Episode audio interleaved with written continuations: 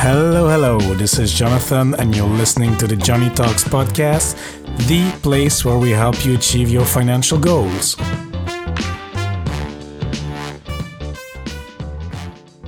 Hola, amigos. Hope you're having a great day wherever you are. And if you're a new listener to the show, special warm welcome to you. I really appreciate you tuning into the show. And if you're a returning listener, welcome back. I appreciate it even more. In today's episode, we will speak to my friend Sunitha from Griffix Property Group. We met last year at FinCon and it quickly appeared that she's passionate about real estate. She started to build her real estate portfolio only two years ago and now owns four properties, all while being active in her full time job. Sunny will share why she entered the real estate market in the first place, how, as a landlord, she's dealing with the COVID 19 situation, and how she got creative and managed to finance those properties. She also converted a long term rental unit into an Airbnb, and this is what we discuss in the second part of the show how you can turn that long term rental into a profitable Airbnb venture. This episode is for you if you're hesitant to enter the real estate market as an investor, and as well if you're keen to run a successful Airbnb investment. So, without further ado, let's jump right into it. Hello, Sunitha. How are you doing today? I'm well, thanks. How are you? Yes, I'm good, very good. Uh, glad to speak to you. So I'm calling you live to uh, Indianapolis. Is that correct? yes, that is correct. Okay, awesome, awesome. And uh, yes, Sunitha, we've met at FinCon last year. It's already uh, quite some months ago. Uh, it's like seven, eight months. And uh, yeah, one of the first things that came out uh, when we were at the bar was that you, uh, yeah, but that's where we met, right? yeah, well, that's that's where the best networking happens. It's midnight at a bar over some bourbon. and and exactly, and here we are talking on the podcast. and one of the first things that came out of the conversation is that you are passionate about uh, real estate and you started your own kind of empire, let's say. That's very kind. Yeah, yeah. I mean, that's how, how I understood it, at least. So maybe you can clarify yourself if I uh, have misunderstood due to the bourbon. so, um, yeah, can you tell us a little bit about, uh, yeah, your um, real estate ventures, um, Sunitha? Sure. Yeah. So I started investing in real estate about two years ago. Um, I got into real estate because I had grown disillusioned with um, the needs of corporate America. Um, I still have a corporate job. I work in finance, but it's very demanding. And mm-hmm. and while there are definitely um, pros to to taking that path, I definitely wanted a future where I, I could better influence my financial needs and my um, kind of loosen the constraints of what I could do based on time and finances, which my my corporate job basically controlled.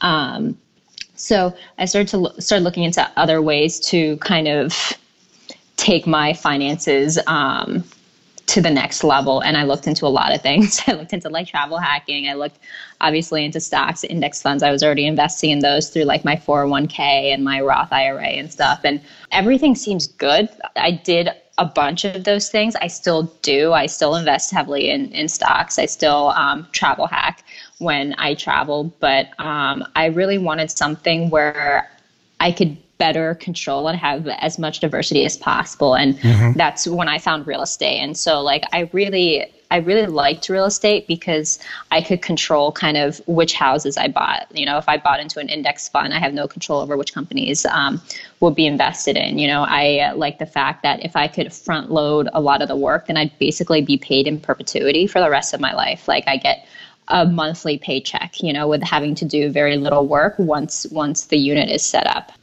which is a little bit harder harder to find in the stock market you know like i could probably take out withdrawals as i get older and and figure out ways to do that. But right now everything um, every month i get a check that i can easily reinvest. So i really liked i really liked that. And then i also liked the ultimate diversification piece of it you know like i I could choose how diversified I wanted want it to be, whether it was in a small house, a big apartment building, based on geography, based on income class, based on asset class. I just felt like that was with with all of the different ways I could hedge against risk. That was really the best path for me. So that was why I chose real estate.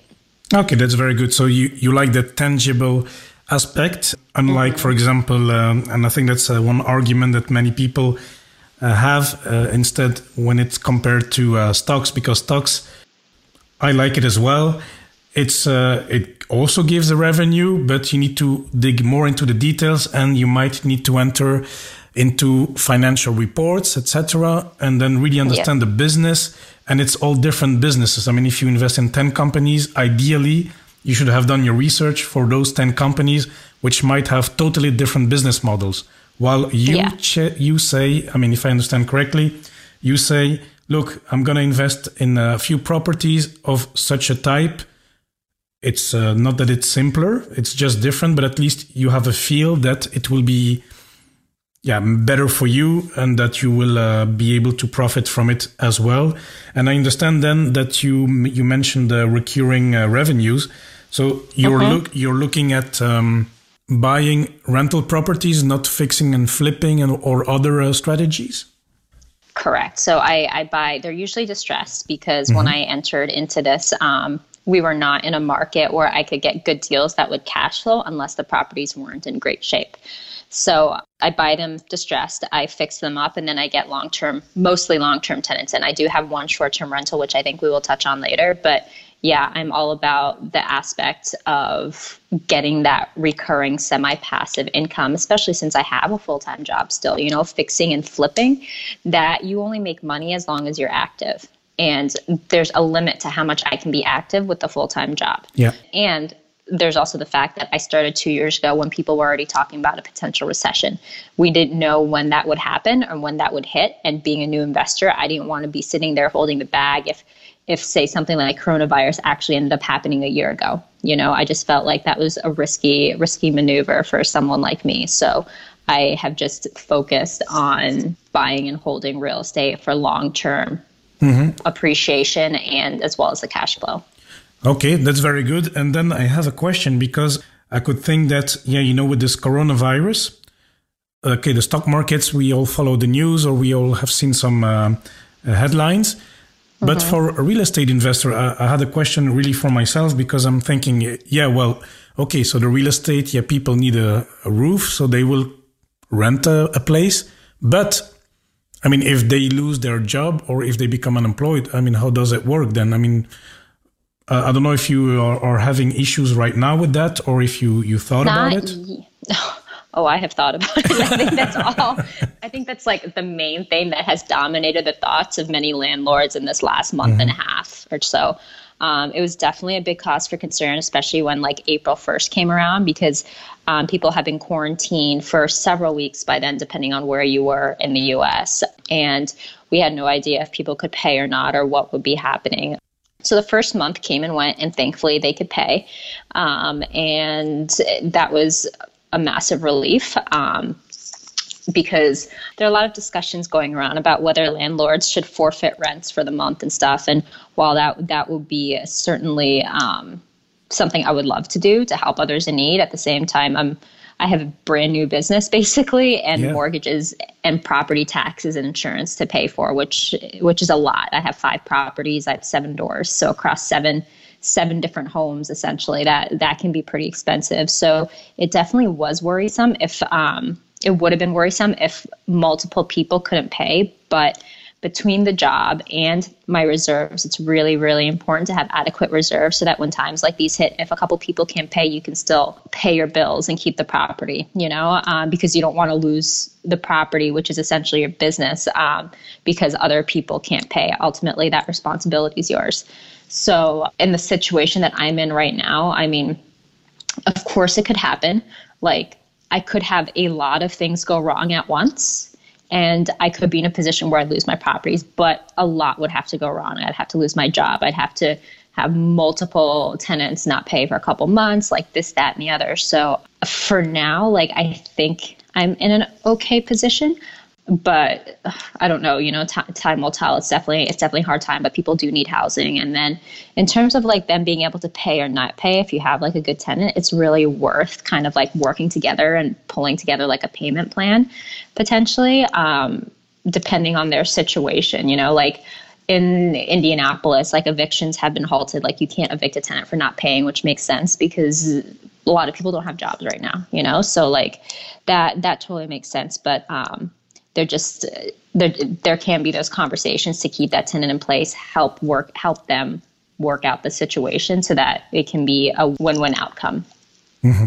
no very good i hope for the best and here, at least in Luxembourg, if that can reassure you, the government announced measures to go out of the lockdown. For example, now from uh, this weekend or uh, early oh, wow. next week, that's good. Well, hold on, it's it's only the it's only the some shops like the flower shops. You can go to flower shops and you can go to the do-it-yourself shop. You know where you buy uh, hammers and uh, wood. Uh, yeah, like planks. yeah, like what we have is Home Depot where yeah, you buy Home Depot, all the yeah, stuff exactly. for your house. Yeah. So those shops can start to open, and then little by little there is a plan every two weeks, and then I think in a few weeks the the schools will start to reopen. I mean, Oh, wow. It's been announced two days ago. So we will see how, how that plans out.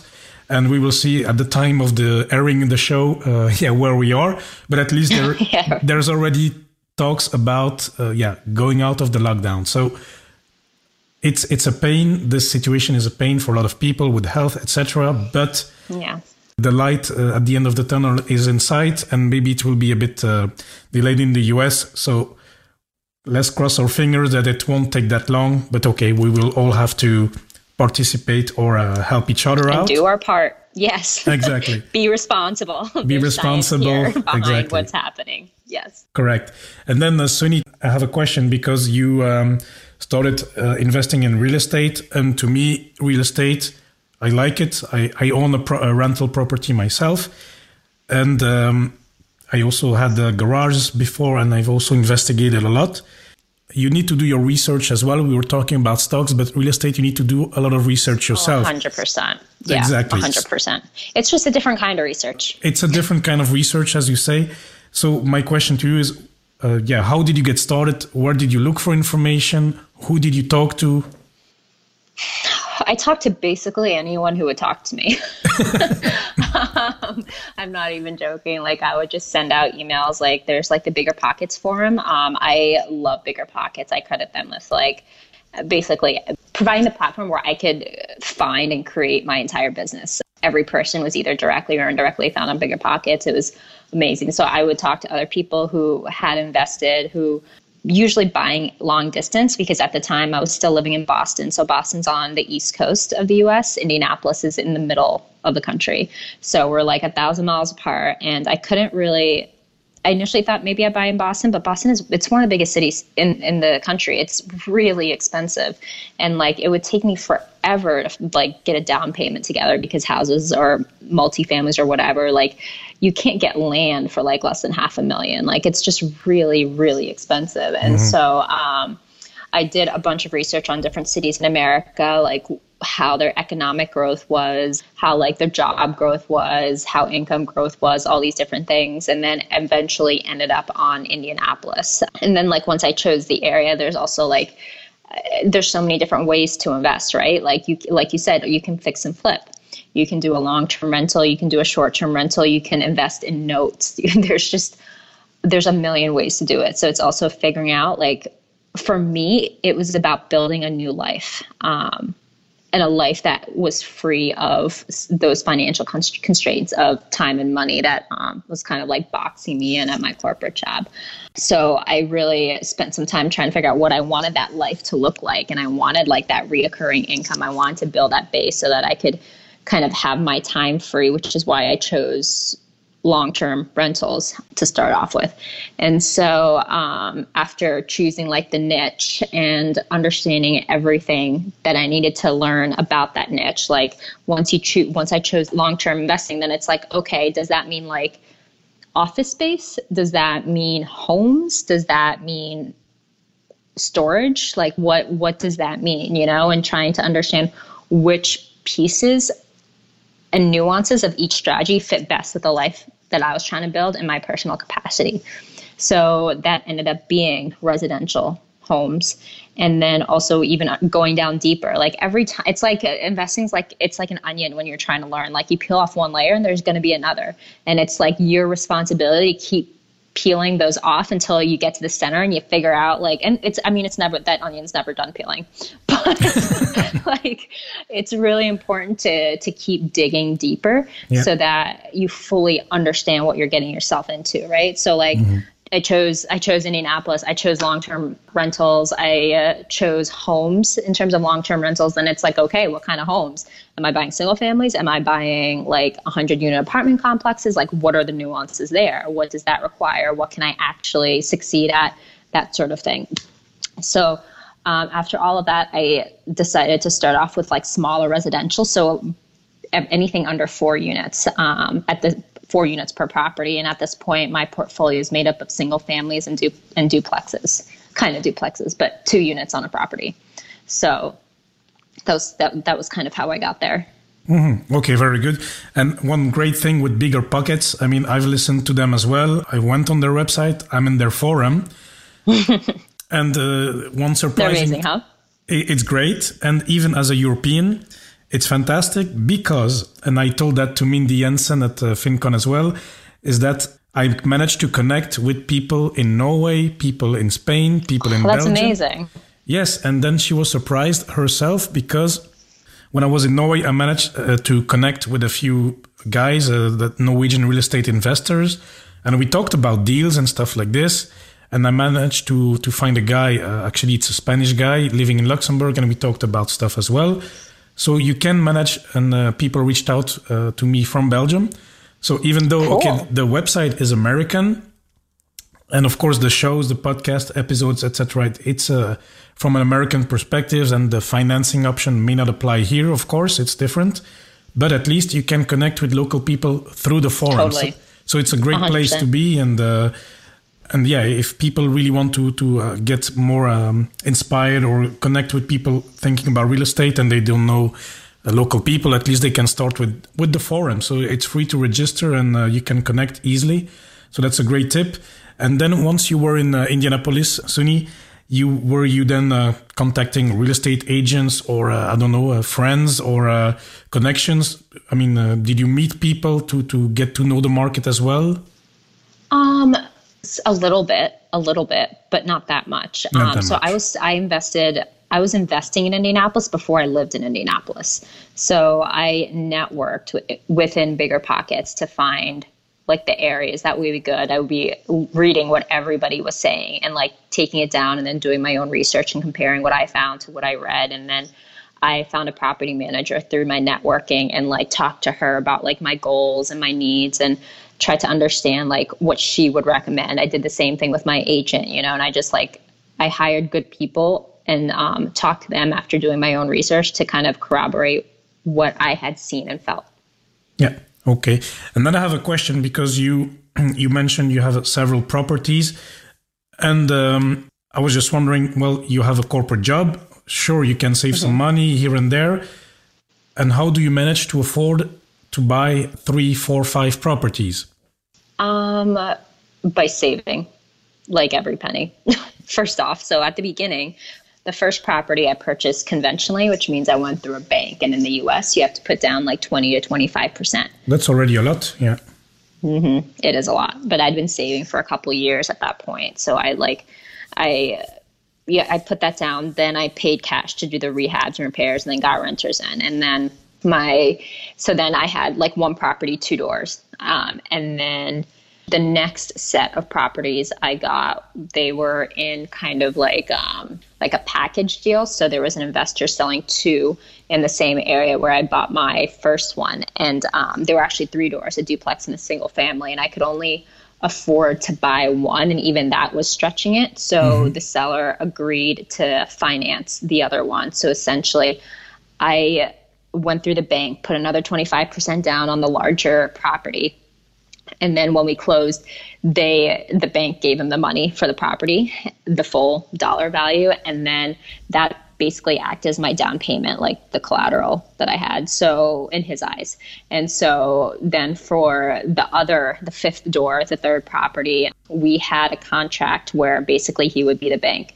So we agreed upon an interest rate, and um, I sent him a check every month for that property. And then six to seven months later, I went to the bank and refinanced the property and paid him off in full.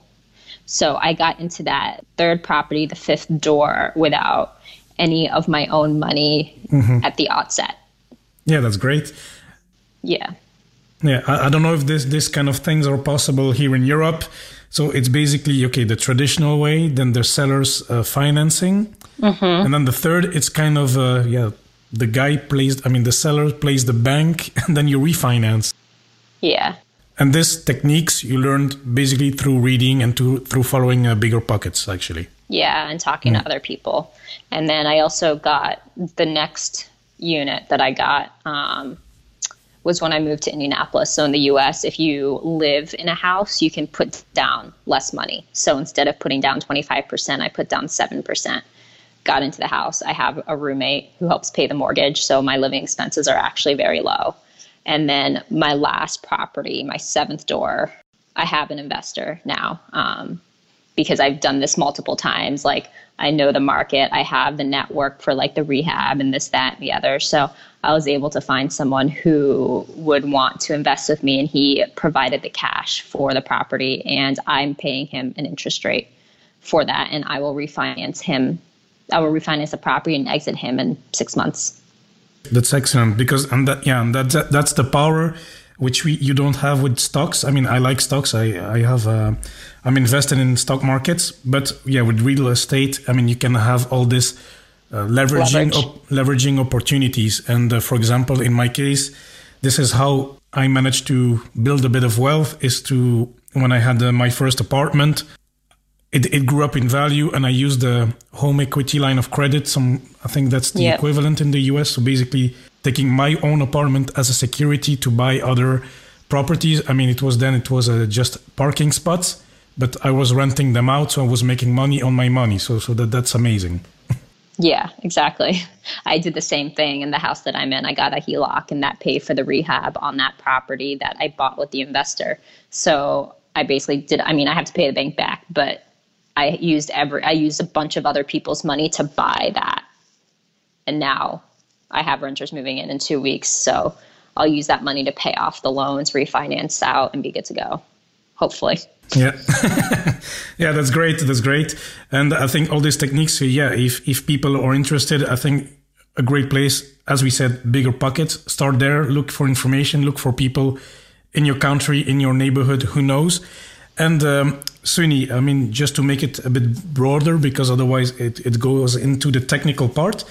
You right. also mentioned to me uh, before this episode that there's one of the units that you uh, converted from a, a, regular rental unit long to term. a mm-hmm. yeah to a long-term uh, rental unit to a to an Airbnb actually.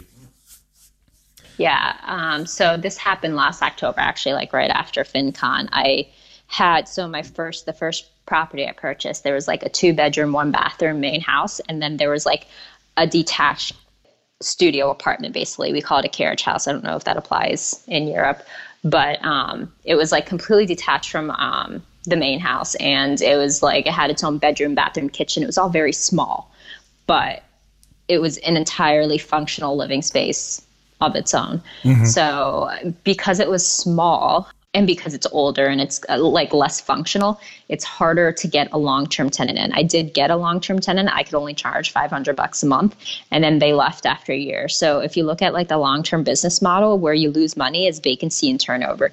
And i just didn't think that like with the size of the unit et cetera i didn't think that my success rate would be super high if people would be leaving every year which is mm-hmm. likely. I mean like people the kinds of people who tend to maybe not leave as much are like the families because it's much harder when you have kids et cetera to like yeah. pick up and move but if it's like just one person with a bed and a couch like you can move on to the next spot and try something new you know um, so and that's kind of like what this place like kind of the kind of renter it lended itself to so I was like, I'm not going to make a ton of money in this, and the bar the bar is low, honestly, for like total profit. So turning it into a short-term rental, there's a decent chance I can be profitable even even through times that aren't maybe great, right? So So I spent like two months like furnishing it, getting it renovated again because it was just such a mess when I first got it. It hadn't been used in like years, you know, and so um, fixing that up, and then it went live end of October. And so like my bar to clear was 450 a month after like my property management fees and stuff. Mm-hmm. So the first I don't have the exact figures, but like in Q4 of 2019, so that was October, November, December. One month I grossed 2000, one month I grossed 1000, so we're at 3000, and another month I grossed 800 so we're at 3800 whereas i typically only would have grossed 1500 off of a long-term rental. So across those months even after like holding costs and stuff so i'm probably i probably made about one and a half to two times as much money during the slow season as a new rental um, without the reviews, etc. And honestly, without really knowing what I was truly doing anyway, because I was just like, because like I'd spent a long time researching long-term rentals and understood mm-hmm. like exactly what was involved. Short-term rentals is not as it is still real estate investing, but it's also hospitality. And like I didn't have the knowledge, the hospitality knowledge at all, you know. So there was just like I had to learn so much. Um, but even with that that was very that was profitable. Coming into 2020 it's been a little bit different obviously. So like february i had a major capital expenditure. I had a heater issue. So like i had to take it offline for the entire month of february which that definitely hurt my wallet. And then i put it back on in march and started getting bookings just for coronavirus to come in so, but but the thing is, like, I've actually been like incredibly lucky. I like a lot of Airbnb people are hurting. So, um, or I should say, short-term rental people are hurting. But because this is not a shared space and it's like an entirely functional living space, person can come in and not see another person for their entire stay. I was able to list it on VRBO as well.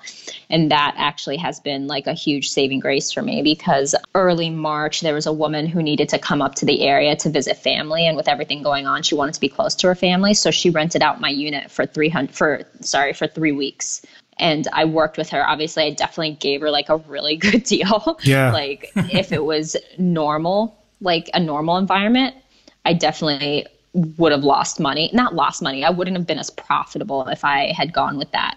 But I kind of, I don't know, I wanted to help her out. She had some family stuff going on. And this was, I actually agreed to this late February because I knew it was still winter. We had no idea what's going to happen. I was like, let me just lock this in. And then two weeks after I locked it in, like all the coronavirus stuff came up. And I was like, yeah. oh my gosh, thank God I have this renter coming in for three weeks. And then so she came in, she's got me through like the first part of coronavirus. And then like the week she left, or like three days after she left, I got another call from someone looking for the same thing, a place to live while they spent time close to their family. So I have another tenant moving in for two months. Um, she's actually moving in tomorrow. So um, this is, I also gave her a really good deal. I essentially am making a little bit more than I would if it were a long term rental. Just maybe a smidgen though. We're talking like 50, 60 bucks more. So I'm probably, I'm probably netting like 560 a month, which at this point is just great because yeah. we're we are literally in like a disaster environment where people can't travel, people can't like people can go to their grocery store. It's still only like essential movement. You know, a lot of people are working from home or not working at all. The restaurants are shut down except for like delivery and like contact contactless like curbside pickup, you know? So like it's it's definitely like a difficult time and um my goal was to get through like the quarantine breaking even at best. So like my holding costs are like maybe 300 a month. So I was like, can I just make 300 a month just so that I'm not spending money to keep this running? Mm-hmm. So to have someone coming in, to have a couple of long-term people who seemed very nice it has certainly been just like such a blessing. Um, also because like there's also the rest of the business to support and even though my tenants paid this month, I have no idea what's coming down the pike. So any cash that I can hold on to is what I'm going to need to do, you know? So I really didn't want to spend money to keep my Airbnb afloat. I mean, if it came down to that, I would. But thankfully, it looks like at this moment that I don't have to. So very grateful for that. Yeah, that, that's great. That's a blessing, as you say. And then I'm, I'm wondering because you go from a long long term rental unit to a short term rental unit. You say, I had a lot to learn. What are a few examples? Because when I think of Airbnb, what first things that come to mind is Oh yeah, okay. So you need to clean up after every guest. You need to replace the towels, the, the bed sheets, etc. Yeah. Because as well, okay, you make more money, but it's a lot more time investment as well. And I mean, I get very anxious, so which doesn't help.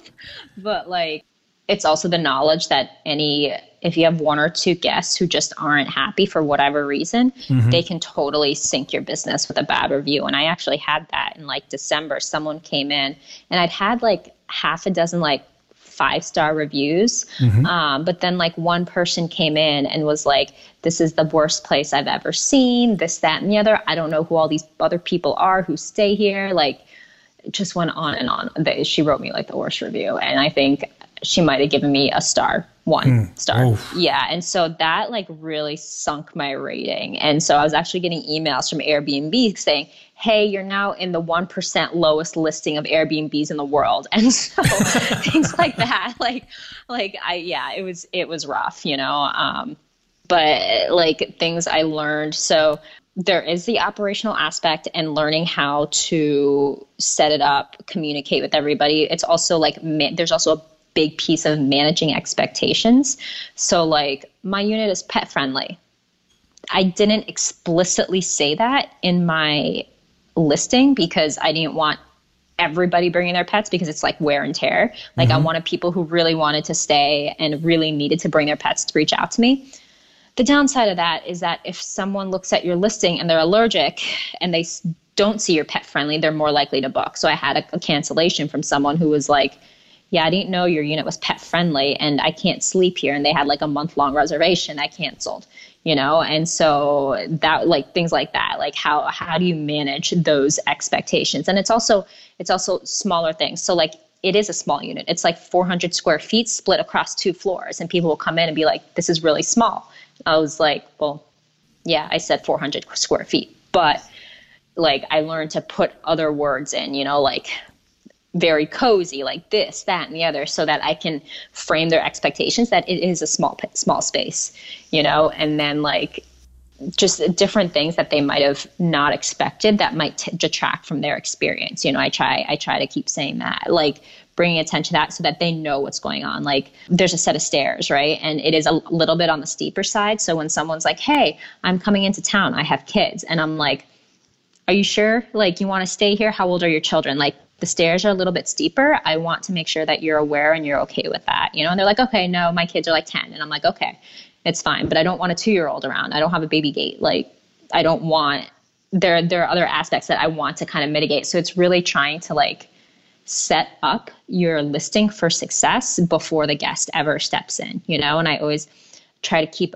like open communication and when i send them like welcome message like make sure i say you know hey if there's any reason you're not having a five star stay, let me know as soon as you can so that I can change your mind, meet your expectations, and make sure that you do have a five star stay. Because at the end of the day, I need those five star ratings to keep this business going, you know? And um, so, like, that's another thing that I learned, like, learning just learning how to manage the communication and the expectations. And then the other kind of drawback that I felt like I had at the beginning was, you know, um, when you, for those who have stayed at Airbnbs, like with the host there, sometimes mean the host is like the best part of it. You know, you build these relationships, you build these bonds with these people, and like you learn so much from them. It's it's a really amazing experience. And if you meet a host and and you get along with them really well, and maybe the Airbnb isn't perfect or there are like a few things that are a little off you're less likely to like discount them because you Correct. know that they're trying and mm-hmm. they're good people, right? So you've built that emotional connection, you've built that relationship.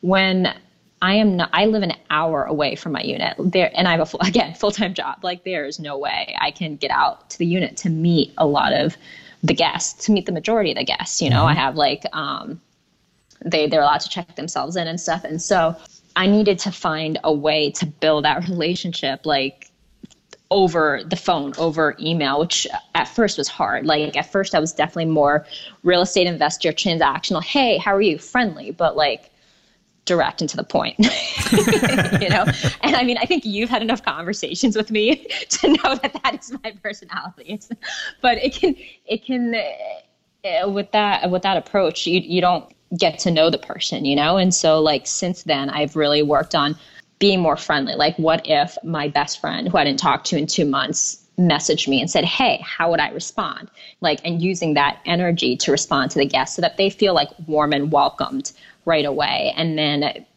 try to get to know them. Like, I'll share like little tidbits of like some something that's a little bit personal, like, but not like really personal to show that like I'm a human. And then they usually kind of come back with something. And then you have something to like work with as you get them ready to check in and stuff. You can build that connection. And I've actually had several guests, um, like who I found out like they're from the area where I travel to a lot because that's where my company's headquarters are, you know? And so like we have like this connection, we talk, like, and that's, that has saved me like when some things have gone wrong i'll tell you i'll tell you what yeah so um like just yeah working on building those relationships has been really really key for me as well Oh, that's cool. It's, you know, I have all images of trip advisors going to hotels in my head now, you know, but, but it's really like it's, it's hospitality.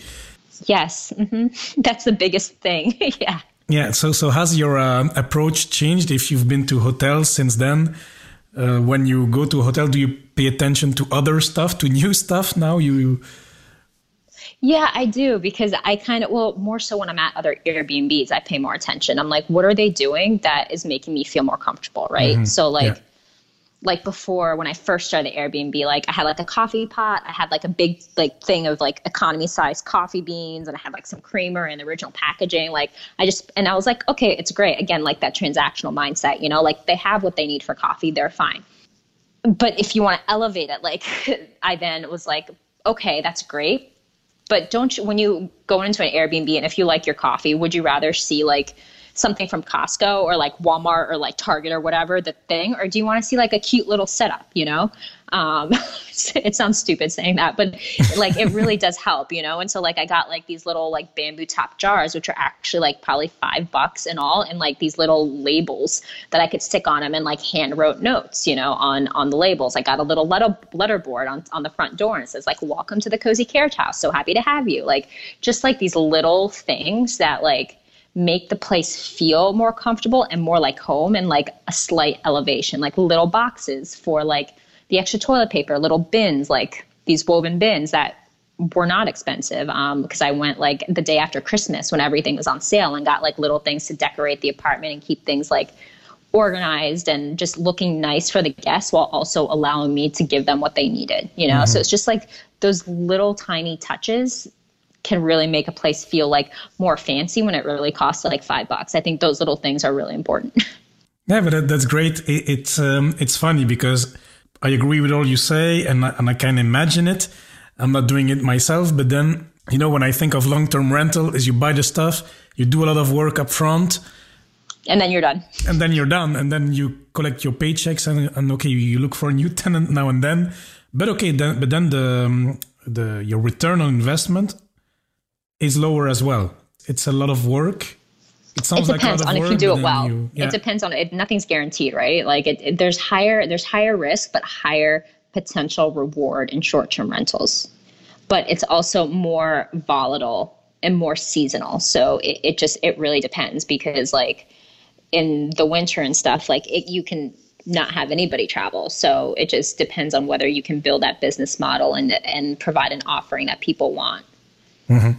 And did you find information uh, on how to be a, to run a successful Airbnb as well on BiggerPockets forums, or did you find your your some ideas on Bigger else? Pockets? Yeah, some on BiggerPockets. I had some friends who were um, big in Airbnb, so thank God for that because they they were the ones who were there for me when I got like that two star review and I was crying. like having having a, a, good support system and a good network of investors is like everything and then also like podcasts. There are a lot of podcasts that are geared specifically towards airbnb and those have been helpful. Like just getting like one or two tidbits per podcast has been really really good. So have been doing that. It's just yeah there's so many there's so many ways to learn. It's just kind of putting your head down and getting through it. Okay, very good. And then looking forward to the future, uh, Suni, you own these properties, you own your uh, Airbnb rental. Where, what what's in store for you? Okay, the the, the virus crisis, um, it, it's a pain, but okay. Aside from that, what are the the future plans? Uh, plans in three, five, ten years? Um, I'm going to continue to grow my business. So I'm definitely, I definitely want to buy like at least one more place by the end of this year. Um, I'm probably to like utilize like the US lending system of not having to put too much down. Uh, in terms of a down payment to, for another house to live in. So I'm probably going to move in the summer and then I'm going to save up my cash and try to find properties that I can get into with my investors that are still good deals because I think their their properties will be more and more discounted with the way things are looking um, as time goes on. But that's not a reason to not buy if the numbers are right. So I'll still be like trying to grow this business. Um, my eventual goal, I have a net income goal that I am shooting for. Um, and once I hit that, I hope to hit that by 2026 or so. Um, then I would like to transition out of my corporate job. Mm-hmm. Potentially, I'm still evaluating that but I would really, I think I would really like to focus on real estate more and like do some nonprofit work and then like travel and just live a more balanced life than I'm living right now. Yeah, yeah, yeah. It, it sounds like a lot of work now. And any more Airbnb ventures, or will you you will stick to that one and uh, that's it? Yeah, for now I'm just sticking to that one um, because it is a smaller unit and because I still think if there is so so this that's kind of what's hard like with the covid like right now we're in a disasters like time frame you know like that's mm. that's the environment we're in um, when this kind of even when we start to transition out there's still likely to be a downturn so i'm waiting to see what that downturn looks like and how that impacts business. Um, I think with it being a small unit, I have more flexibility to drop my price to something that's affordable yeah, true. Um, and still be profitable. So I think I can still be keep it profitable as a short term rental, and also like historically, like hotels, uh, the hotel industry does see a drop uh, during downturns, but it's only twenty five percent.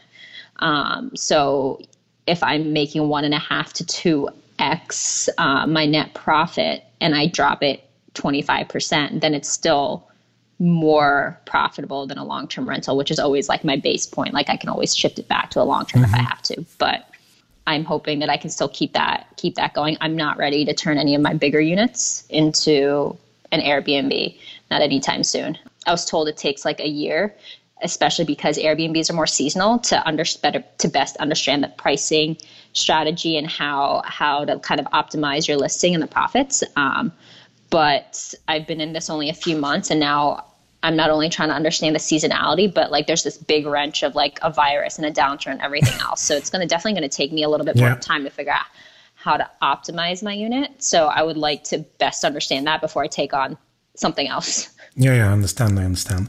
And um, for the listeners who are interested in entering the wonderful world of uh, real estate investing, would you have any like startup tips, two or three tips for them to how to get started? I think the biggest thing is just to like educate yourself and to keep peeling back those layers of that onion. Um, because people stop too early, don't fully understand what's going on, and especially in these times when when there's a lot of change. You know, it's before people could. It was like just like riding the upward wave. Like being successful as a real estate investor was like I heard someone say it's like hitting water when you fall out of a boat because like it was just it was just like everything just kept going up so it was hard to go wrong but now there's a lot more ways to go wrong you know so I think just being very careful and knowing what you're getting into um, and how you're going to support that through like worst case scenarios is is like my biggest my biggest tip. Mm-hmm. No, very good, uh, Suni. I, I really like it. And uh, thanks for sharing your uh, story and your real estate ventures with us today. Thank you for having me. Yeah, absolutely.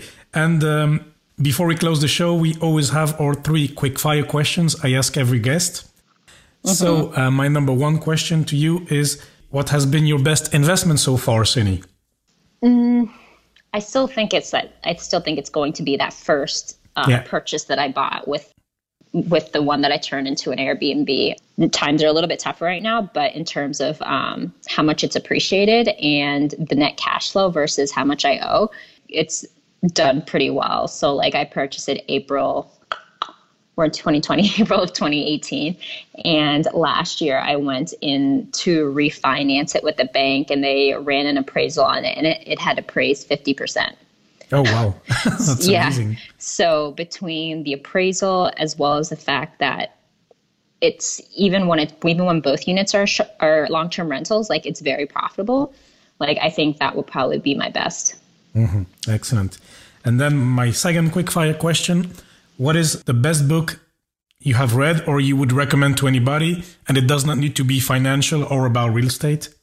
So, one of the best books that was sent to me this year was um, so like Harvard, the uh, university out in Boston. They uh, the the business the business school puts out like these cases and these books on mm-hmm. like different subjects. So yep. I had one sent to me earlier this year that was on emotional intelligence, mm-hmm. and um, I think like emotional intelligence is hugely important not only for your personal life but also if you're trying to build a business and trying to lead others and you're working with a lot of other people. It's it's really imperative to success to be able to like self regulate, to be able to show empathy to be able to understand where other people are coming from emotionally because at the end of the day we don't we would all like to think that we're rational logical human beings but we're really like emotion driven you know? So um i think like that was a really good find. And then there's also i just started reading black swan by uh, nassim taleb taleb. I, I always mispronounce it but like i really love that book. It's like about thinking about risk, about how people make decisions, et cetera, et cetera. And I really, I think, I think that is, um, there's, there are a lot of good takeaways in that book as well. Yeah, it, this book I received it from a friend a few years ago. I still have it. I haven't opened it you yet. You should read it. and and first when he gave it to me, I thought it was about the movie with the, oh, Ma- the Ma- Mathieu Kassovitz and the ballerinas, but apparently not. So uh... yeah, no, no, it's it's a really good book. Like a lot of like my friends who are some of the smartest people I know and the most successful people I know in like the finance industry have all recommended this book and like his work in general. And now I see why. So I would highly, highly recommend. Okay, very good. And uh, just about the the business case you mentioned. So is it a business case we can download from the from their website? Uh, no, that's actually a book. That's so a they book. do have cases, but they also have books. And mm. so like um yeah, this is this is a book that you can buy. It's just called Emotional Intelligence by the Harvard Business Review, I think. Yeah. Okay, I'll I'll find it out and I'll link it in the show notes. And okay, then Sunitha, the last question: What is the best purchase you've made for under a hundred dollars? I'm glad you gave me advance notice on this one. Um, so my best per- my best purchase was actually free. There was a cost to it, so I got it's free, but there's a cost. yeah. okay. Um, it's not always monetary. So I got like this email from Google. I think something having to do with like my my G Suite account and like my Spotify account, something. Anyway, they sent me a free speaker, and all I had to do was give them access to my Spotify playlist. So now they have like all the data with all the music that I listen to, and probably all the data since it's related to Google. They have like all, everything about me anyway. Um, so uh, that was actually the best purchase because like I'll play it when I'm like listening to podcasts. I'll play it when I'm like listening to music and cleaning and doing whatever. Like I use that thing all the. I love my speakers. So I, I mean, the the quality is not great because it was it was free essentially, but it's it's good for someone who's frugal who likes to have like that sound around. So um, that was the best purchase I, that I made. okay, very good. And you know, every year now, when you're on Spotify, then you get your statistics, the music you, listen the most to. So whatever, if it's free or not, uh, I mean, your data is anyway uh, anywhere.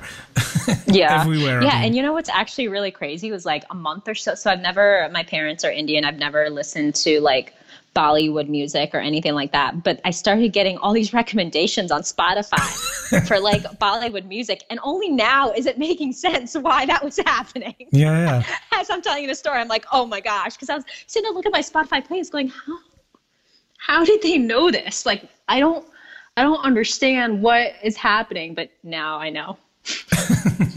Excellent, very good, very good. And uh, Suni, uh, it's really funny. And uh, Suni, uh, where can people uh, find out more about you or about your real estate ventures? Are you online or on social media or? Uh... Yes, so I'm on Instagram and I have a website. My Instagram is Griffix Property Group. That's the name of my company. It is spelled G R I F F I X Property Group, and then uh, my website is the same. It's griffixpropertygroup.com. Okay, very cool. I'll uh, link it uh, in the show notes and people can find you. Just click and that's it.